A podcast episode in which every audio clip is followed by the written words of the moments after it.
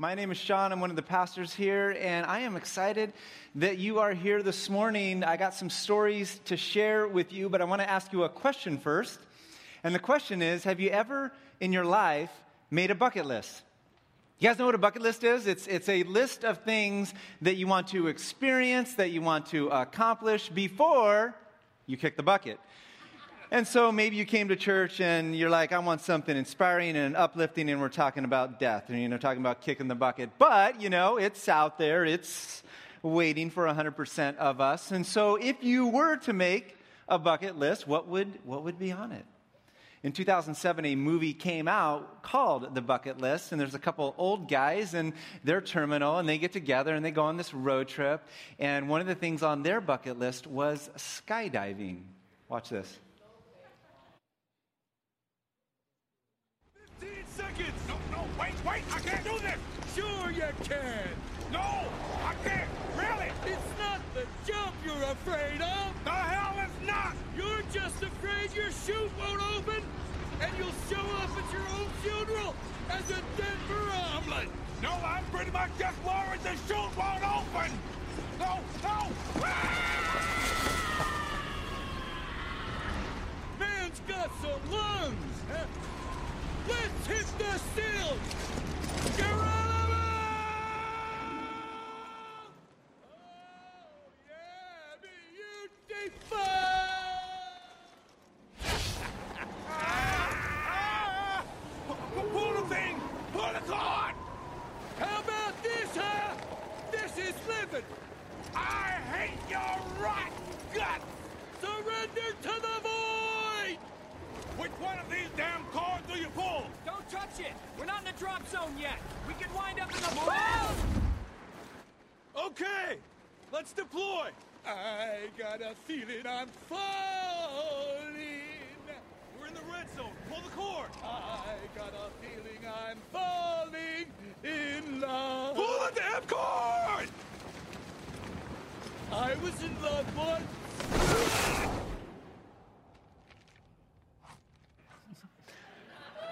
So, what's on your bucket list? Or what would be on your bucket list? Is there anything that you really hope someday you can experience? Is there someone that you want to meet? Is there some place that you want to go to before the end? You know, a bucket list is built on a premise. I believe it's built on this premise that when we get to the end of our life and we look back, there ought to be something more than just, eh, is that right? You know? There ought to be something more than that. And it's almost like we know that intuitively, innately, that we, we know that we were made for something more, something deeper. In fact, we don't want to get to the end of our life and look back on our relationships and have tons and tons of regrets. Well, I'll have some because we're not perfect people, but we don't want to get to the end and say, man, what, what could I have said differently? What could I have done differently? What's on your bucket list? The reality is, is that we, we often do have regrets in life because we are broken people. And one of the honest things that we have to acknowledge, especially those of us that are followers of Jesus, is we have to acknowledge this idea of the brokenness in our world, but at the same time, there is this amazing thing that God wants to do in us and through us, and that is He wants us to be the hope. And so Josh was talking about that earlier the idea of finding the pain and being the hope. Jack Nicholson's character at the end of the movie, he figures something out.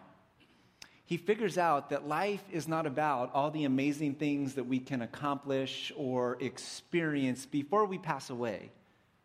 But instead, life is really about how we give ourselves away.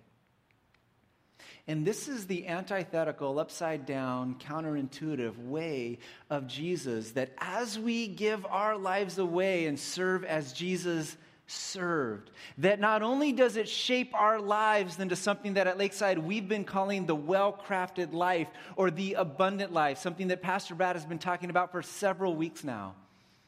But at the very same time, there is this great sense of fulfillment. There's this great sense of purpose. There's this great sense of transformation that happens in our lives as well as the hope that we bring to others.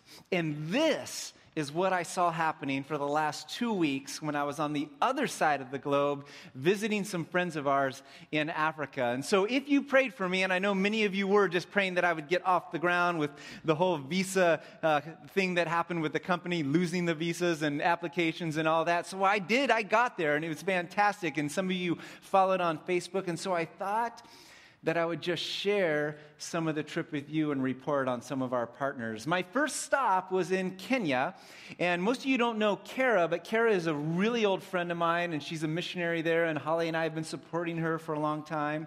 And she started with a group that does education, does medical work, does church planning, and, and, and they built a school there. Lately, she's been working in the mountain region of Iburu, which is about 8,500 feet above sea level. And it's where some of the poorest of the poor in Kenya live. And she has lived among them and worked among them. And lately, what she's been doing is coming alongside the kiddos in this village and the parents in this village and trying to help them navigate life together. What does it mean to parent well? What does it mean to help your kids? What does it mean to get your kids situated and point them in the right direction in their education? And it was, a, it was an amazing time there. I got to meet a young man there named Kamal. And Kamal is in a wheelchair. He's a special needs kid. When he was born, he had to have a whole bunch of fluid drained from his brain. And there are some challenges that he has faced. But the biggest challenges that Kamal has faced most recently, and it would take me about an hour to tell you the whole story, but basically, the challenges that he has faced are not from him, but from the adults in his life. He's had challenges at school, he's had challenges at home. And one of the things that Kara has done is come alongside and, and help to untangle the, the cobwebs of what was really going on there. And she was able to get him situated in a really good school with the right teachers. And she was able to get another gal from the village that is a good friend of hers and a Jesus follower to come alongside Kamal's mom and the other four kids in her family and the brand new baby in her family and kind of help create a stable home, home life where he's receiving love, where he's receiving food every day and the basic necessities of life. And this is part of the work that she's been up to. When I met Kamal, I, I knew right away why Kara was drawn to him. He's bright, he's witty, he's got a great sense of humor, and he's smart he came in first in his class. He was ranked first in his class at the end of this last semester. And I was sitting and I was talking with him.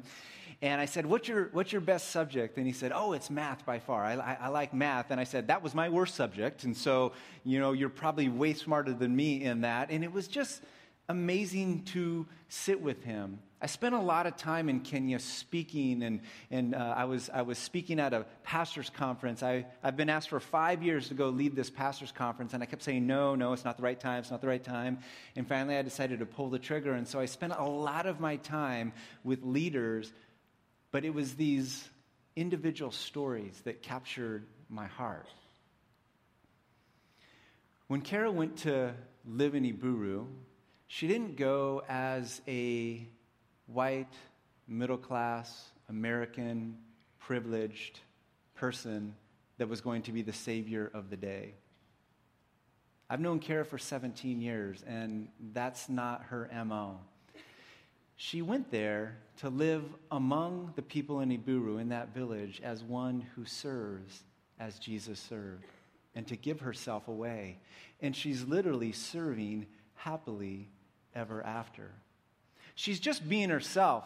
I, my, my, older kids, they, they love Kara because she used to babysit them when they were three and two, and, and they have fond memories. I did a lot of ministry with her when I was at a church in, in Colorado, and I can tell you that she's just being herself, using the gifts that God's given her, using the, the experiences and the abilities and the heart and the passion that God's given her.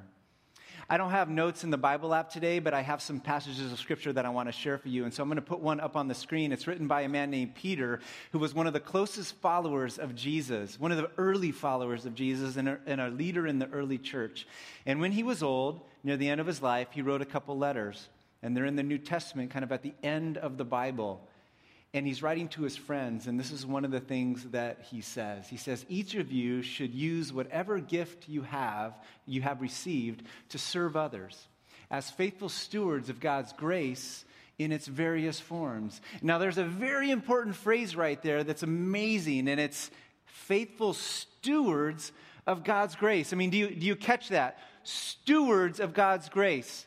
There is a calling, there is a mission, there is a purpose. We get to be managers of this amazing grace of God. We get to take care of it, we get to pass it on. Do you feel the dignity in that? That God has a plan A, and his plan A is people. It's you, it's me. God wants to set the world right, but he wants to set the world right through setting people right. And so we get to steward this grace and bring it as hope to a world that is in pain. And that's exactly what Kara's doing over there. What would it look like for you to do that in your life right here, today, right now? I met a pastor and his family over there uh, doing these conferences. His name is Pastor Charles, and his wife is Beatrice. They have three beautiful young kids that were scared to death of me, but by the time we finished, they were crawling all over me. It was fantastic. And their friend Alan is there. Alan's a senior at the university, training to go into ministry, and they live in Kasarani. Kasarani, Kenya is a, a, small town that's exploding right now. And the reason is because everybody's moving to Kasarani to find work. And where they normally find work is in one of these flower farms that's around that area of Kenya. Really, they're, they're greenhouses. About 100 years ago, they figured out that when you cut a rose, it has a long life, one of the longest of all the flowers.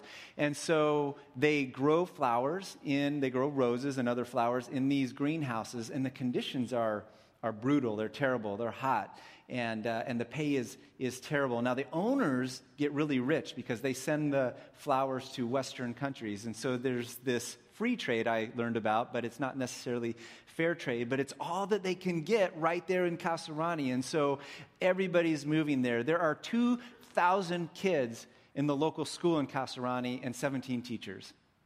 I met two of them because they're on Pastor Charles's leadership team and they're engaging and they're bright and they're working hard. And there is this passion for the children of Kasarani that Charles and his team have. They have a feeding program and they feed kids every single day.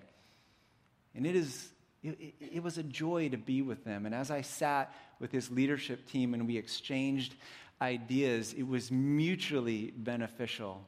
I think I learned at least as much, if not more, than I maybe handed out as I was, as I was there.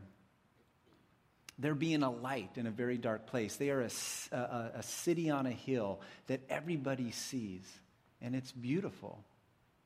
But we don't live in Kasarani, do we? We don't live in the mountains of Iburu. We live right here. And so, to whom is God calling us? Who is God calling you to to serve as Jesus served and give yourself away? After I left Kenya, I flew down to Malawi and I got to visit Mary Beth. Anybody know Mary Beth?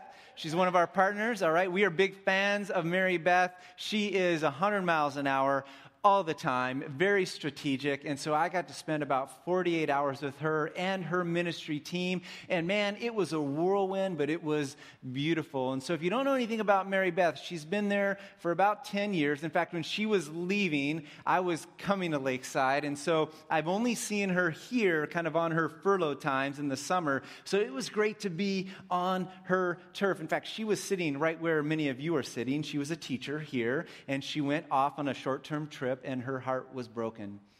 And now she is Malawian, really. I mean, that, those are her peeps, and she, she lives there, and, and, and it's fantastic. They have a couple of schools. There's, there's a school here and a school here, and there's a street that divides them. One of the schools is a for profit school because they want to be self sustaining in the ministry that they have there. They don't want to have to always be relying on some outside donation. And so they, they have a school that they've developed. It's a private school that serves the middle and upper class of that area in Blantyre, Malawi. But right across the street, there's an NGO school where kids are sponsored and kids from a township called Ndirande. And that's a nice way to put it township. It's a massive slum. And so a lot of the kids from there and a lot of the people from her team grew up there. And so they come to the NGO school. And I got to sit in both of these environments and watch Mary Beth at work. I got to watch her team just go for it. And it was fantastic. They have a diploma program where they bring in teachers, they train them over a couple years, they get a diploma, and then they send them out. If they can't hire them, they send them out to teach around Malawi. And they are literally educating and right raising up a generation. It is a beautiful thing to watch. As a part of the NGO, they also have an outreach to Ndirande. And so I walked six miles around this slum. I asked them, how, how much do you normally walk around this place every single day? And they said, oh, much further than this, Pastor Sean, but we, we have to get you back, you know. And it, it, I think they walk about twice the amount or sometimes even three times the amount. They're just going and going and going. And they go out, and I, I, I got to visit a couple schools that they have out in the slum there for kids that are even less fortunate. And then they have a ministry as well to special needs families. They've actually been trained on how to do physical therapy. In fact, years ago, Lakeside sent a team to do some training for them. And it's in a culture where when you have a child with special needs, oftentimes that child will be kept hidden away inside out of embarrassment or shame. And they're coming alongside these families, and I got to visit two of them. And they're not only ministering to the body and doing physical therapy and watching these kids start to move in ways that they never dreamed of, but they're also ministering to the heart and to the parents, teaching the parents how to come alongside and love their kiddos with the love of Jesus. They have classes where they bring these parents in absolutely free and they, they train the parents. And they'll go out and they'll spend an hour with each of these families I'll never forget the look of Theresa's face, this precious little girl, when Betty and Maria came up to the house and she knew that her friends were there to be with her. Betty and Maria have children of their own with special needs, and God has broken their heart to go out into these slums and love on these families there's so much going on in the ministry there. I got to meet with the finance team and, and, and, the business team and, and, and the board that, that Mary Beth has, has formed there. And they're, they're, they're trying to dream up new ways to generate revenue and to start business classes and computer classes and all sorts of things. And every single person that I met with, I asked them a couple questions. I said, What do you think of Mary Beth? And what do you think of being a part of this ministry? And Mary Beth would take me and drop me off, and then she would go do something else because again, she's just moving 100 miles an hour. And then I would, she would come back, get me, and drop me off with the next group of leaders, and then gro- drop me off with the next group of leaders. And so I asked those questions, and they all said the same two things. The first thing they said was, Mary Beth loves us, and she is here to serve. And they're just so thankful for her. And the other thing they said is Mary Beth keeps working herself out of a job. Every position that she has, she works, she leaves, she goes and does something else, and somebody is able to move up in their development, in their career. And then somebody is able to move up and take their place. And this just keeps happening again and again and again. And she is doing a fantastic job of developing leaders. And the ministry is growing. I am super proud that we are partnering with Mary Beth. But I want you to pray for her because some of you know that a few years ago uh, on a weekend, we gave a lump sum, a very large lump sum of money, so that the NGO school could buy land because they're renting land and they're growing and there's no space and they want to be able to provide. The private school is already on a plot of land that they own, but there's a caveat, and the caveat is, is these two schools need to be close together. It's difficult in their environment, in their culture, to oversee both unless they're close together. So I was able to walk around the neighborhoods where their private school is and look at plots of land that they've been praying over. But so far, nobody wants to sell. And so I told Mary Beth, well, Lakeside Church, we're all going to just pray for this, that, that God would provide a plot of land. And I want you to pray for that. I want you to pray that it would benefit the seller because we don't want to just come in and, and, and hurt somebody's livelihood, but we want it to benefit the seller. But there are some plots of land around there that would be perfect. And so, would you pray for that? That would be fantastic. Mary Beth told me about a little girl named Gracie. Uh, social services referred Gracie to the NGO. Gracie's mom came to a class on how to start a business, but quickly they realized that she has some developmental delays where she will never own a business. In fact, she can't even hold down a job, and they're able to help her with some of the basic necessities of life but they were able to take Gracie and put her into the school. A few months after being there, they realized that nobody knew when Gracie's birthday was. Gracie didn't know when her birthday was, her mom didn't know when her birthday was, but all the kids had their birthdays up on the wall. And so they grabbed Gracie and they said, Hey, when do you want your birthday to be? She got to choose her own birthday. So she looked on the wall and it was October, so she said October. All right. But then she was very strategic. She chose the next week and she chose October 28th. So that very next week, they celebrated Gracie's fifth birthday, the first birthday party that she's ever had. And I think that is amazing.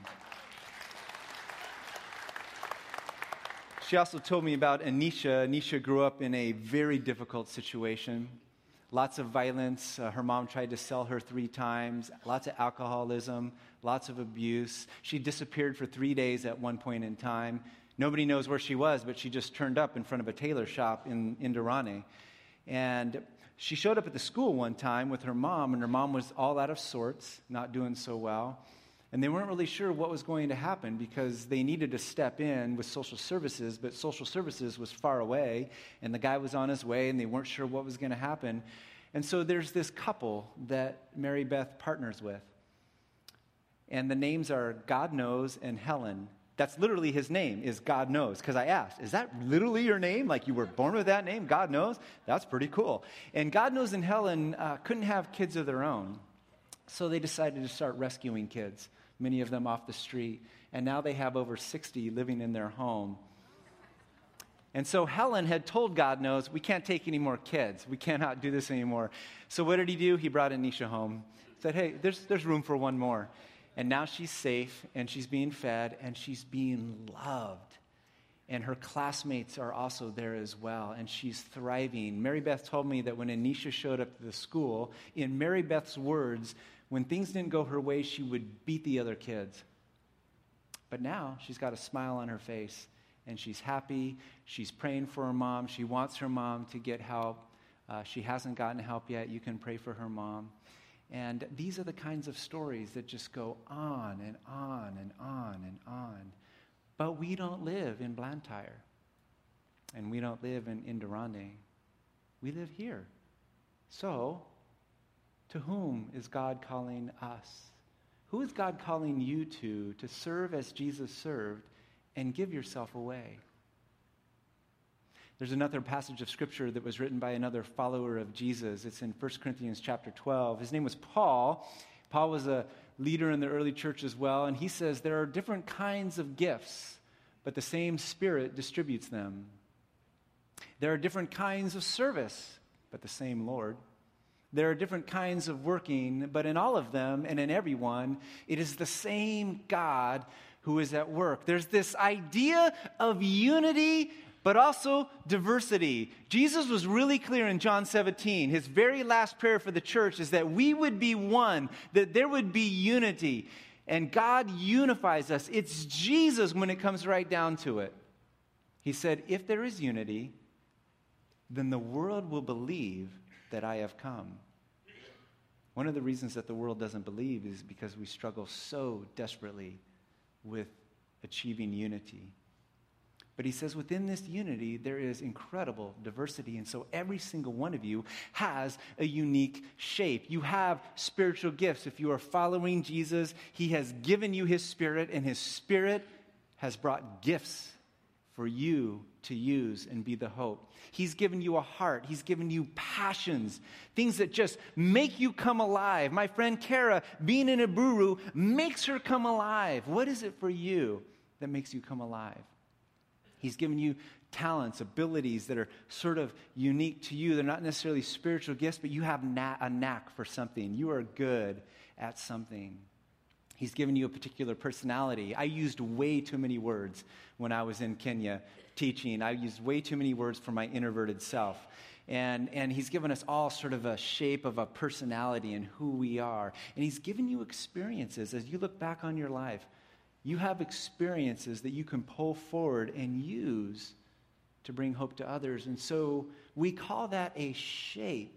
And we actually have a class. It's actually happening today and I don't know if I'm allowed to do this, but I'm saying if you haven't signed up, just show up anyway. We will take you because we believe everybody needs to know their design. Everybody needs to know their shape. And sometimes it just doesn't happen right away. It's like you got to have some self awareness and work through things. Sometimes you just got to try things and go, hey, is this ministry for me? Can I serve this way? Is it going to work for me? Is this going to make me come alive? And you start to try different things. And so come to the shape class and we'll take you on a journey of kind of having some self awareness and asking the question God, how, how can you use me? After I left Malawi, I got to go to Mozambique. We have partners in Mozambique that you might know. Do you know Roger and Lynn Schmidt? They're amazing. They've been partners of ours for a really long time. They've lived in Mozambique for 14 years, so they are basically Mozambican now. It's, it's, it's fantastic. But for the last five years, they've lived on the island of Mozambique. Now, when they decided to move to this island, which is a very beautiful place, even the Mozambican people that knew them and cared about them said, What are you doing? Don't you know that the island is cursed? And that the people that live on the island, the Makua people, Makua means those who fish, the Makua people are cursed. This is the belief.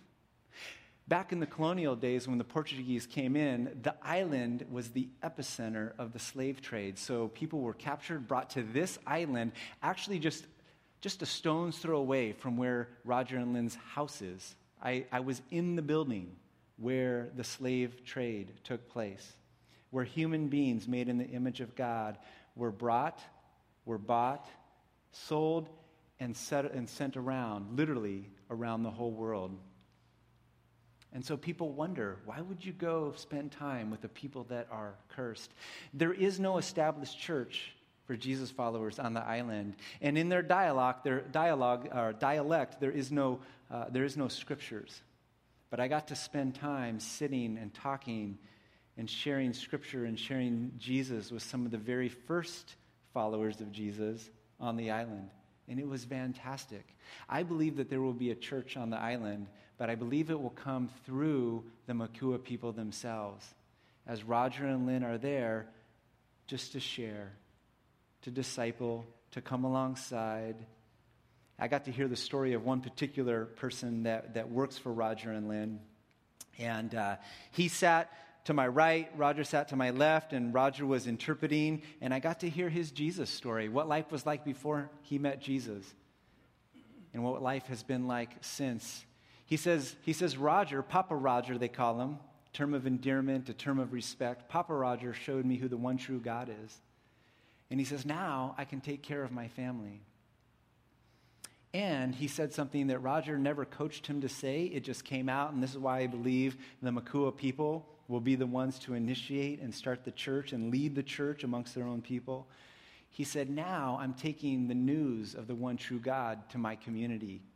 He's going to his oikos, as we say here all the time at Lakeside Church, those 8 to 15 people in your life, and he's sharing about the love and the grace of God. He is stewarding the grace of God and bringing hope to his world that is in pain. I got to be in a parade. It wasn't on my bucket list, but I got to be in a parade. It was Labor Day on the island, and this is a really big deal because to have a job is a huge, huge deal. And so, if you don't know anything about Roger and Lynn, they started a business called Rickshaws.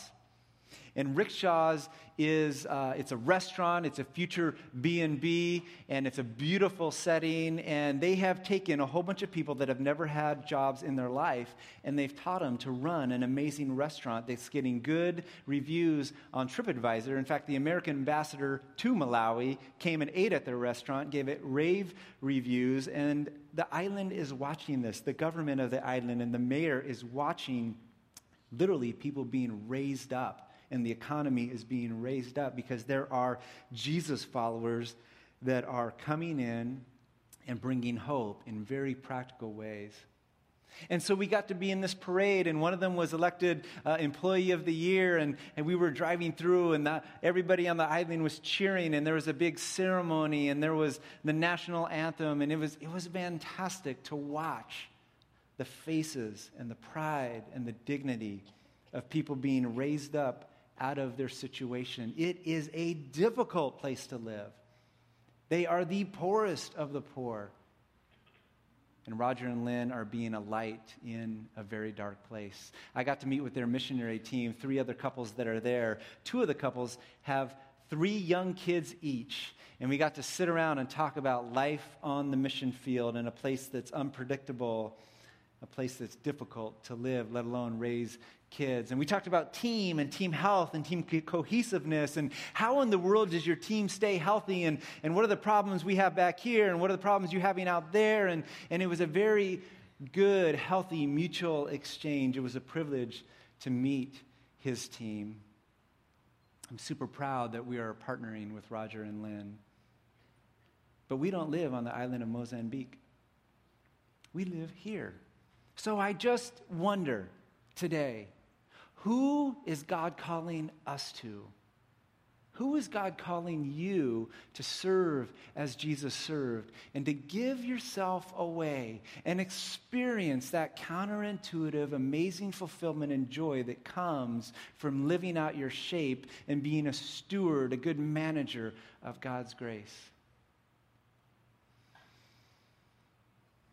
There's this thing that happens whenever I go on one of these trips at some point, I stop and I look at the coexistence of these two things that are intertwined with one another. On the one hand, there is tremendous beauty. I went to some beautiful places. Iburu sits on a dormant volcano, and the views are amazing.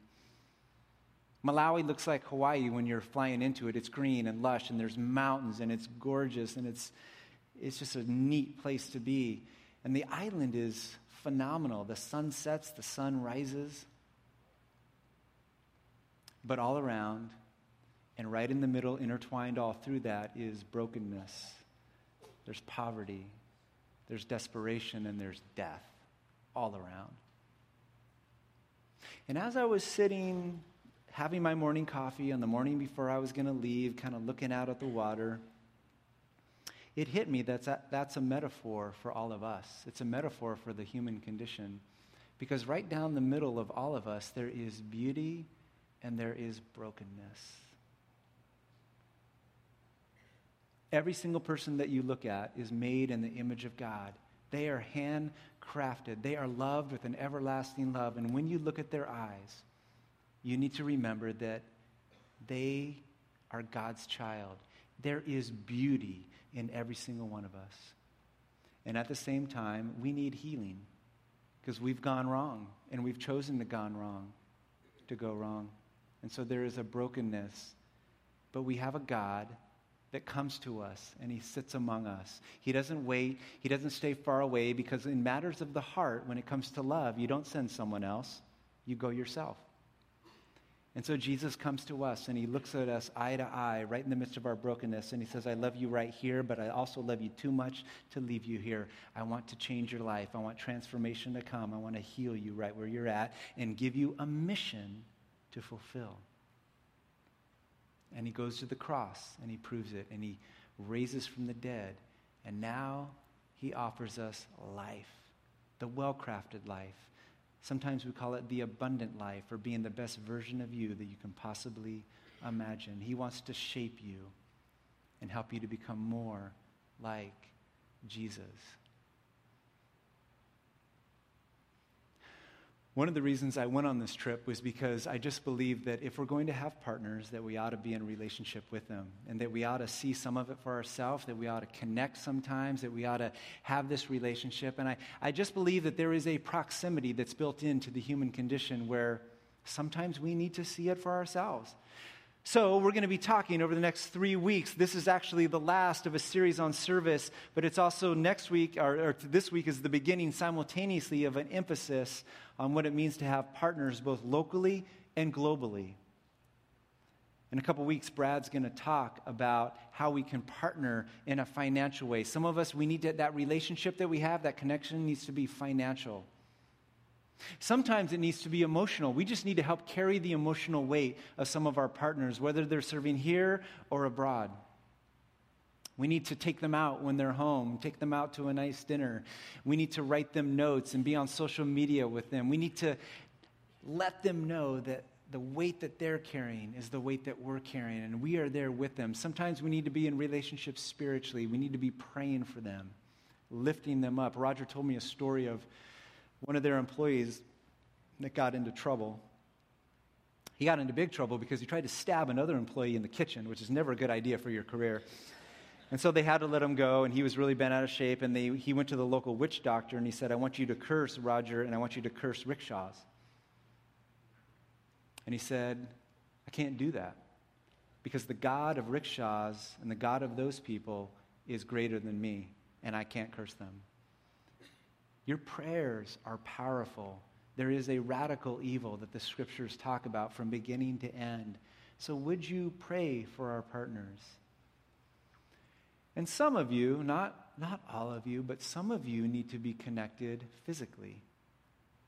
I mean, you need to go at some point, and I'm not asking you to, to go today or to make a decision today, but over this next year, we're going to kind of be navigating how do we partner wisely? How do we partner efficiently? When does it make sense to go and to take a team or to take one or two people over and to spend time investing in the ministry that our partners are doing? Into the people that are leading those ministries, the indigenous people that are leading those ministries. When does it make sense to do that? For me, when I was 20 years old, I found myself on a dirt basketball court in Manila, and it was the first time in my life that I realized that God, not, God didn't just love me, but man, He had a plan for me. He wanted to use me. He actually wanted to work through me. All of my junk and all, He still was redeeming my life. And he said, Sean, I want you to be a steward of my grace and be hope to the world. And I didn't stay on the mission field, I came home. But I had this sense about me that life was more than just about me. So, what about you? Who can you serve like Jesus served and give yourself away to? Would you pray with me this morning? God, thanks for your amazing love for each one of us. God, we feel that today. We, we receive that today. We're thankful for that today. And Spirit, Holy Spirit, we invite you. We invite you into this place. We invite you into our hearts to do what only you can do to break our hearts, to open our hearts up, to shape our hearts. Some of us in this room maybe need to take a step towards you for the very first time in our lives. We've been waiting long enough, and it's time to cross that line of faith and say, I trust. I need you, Lord. I give you my life. For others of us, we need to make a U turn and we need to come back to you. We've been wandering. We've been, we, we've been in angst. We've been in pain. We've been frustrated. We've been angry. We've been broken. And we need to turn around and run back to you, our Father in heaven. You are a good, good Father with arms open wide all the time. And some of us, Lord, we, we need to have our hearts broken afresh and anew. And we need you to show us not just our shape, but how can we serve? How can we give ourselves away and experience what life was meant to be? And so, would you guide? Would you lead, Lord? And we trust you to do so in Jesus' name. Amen.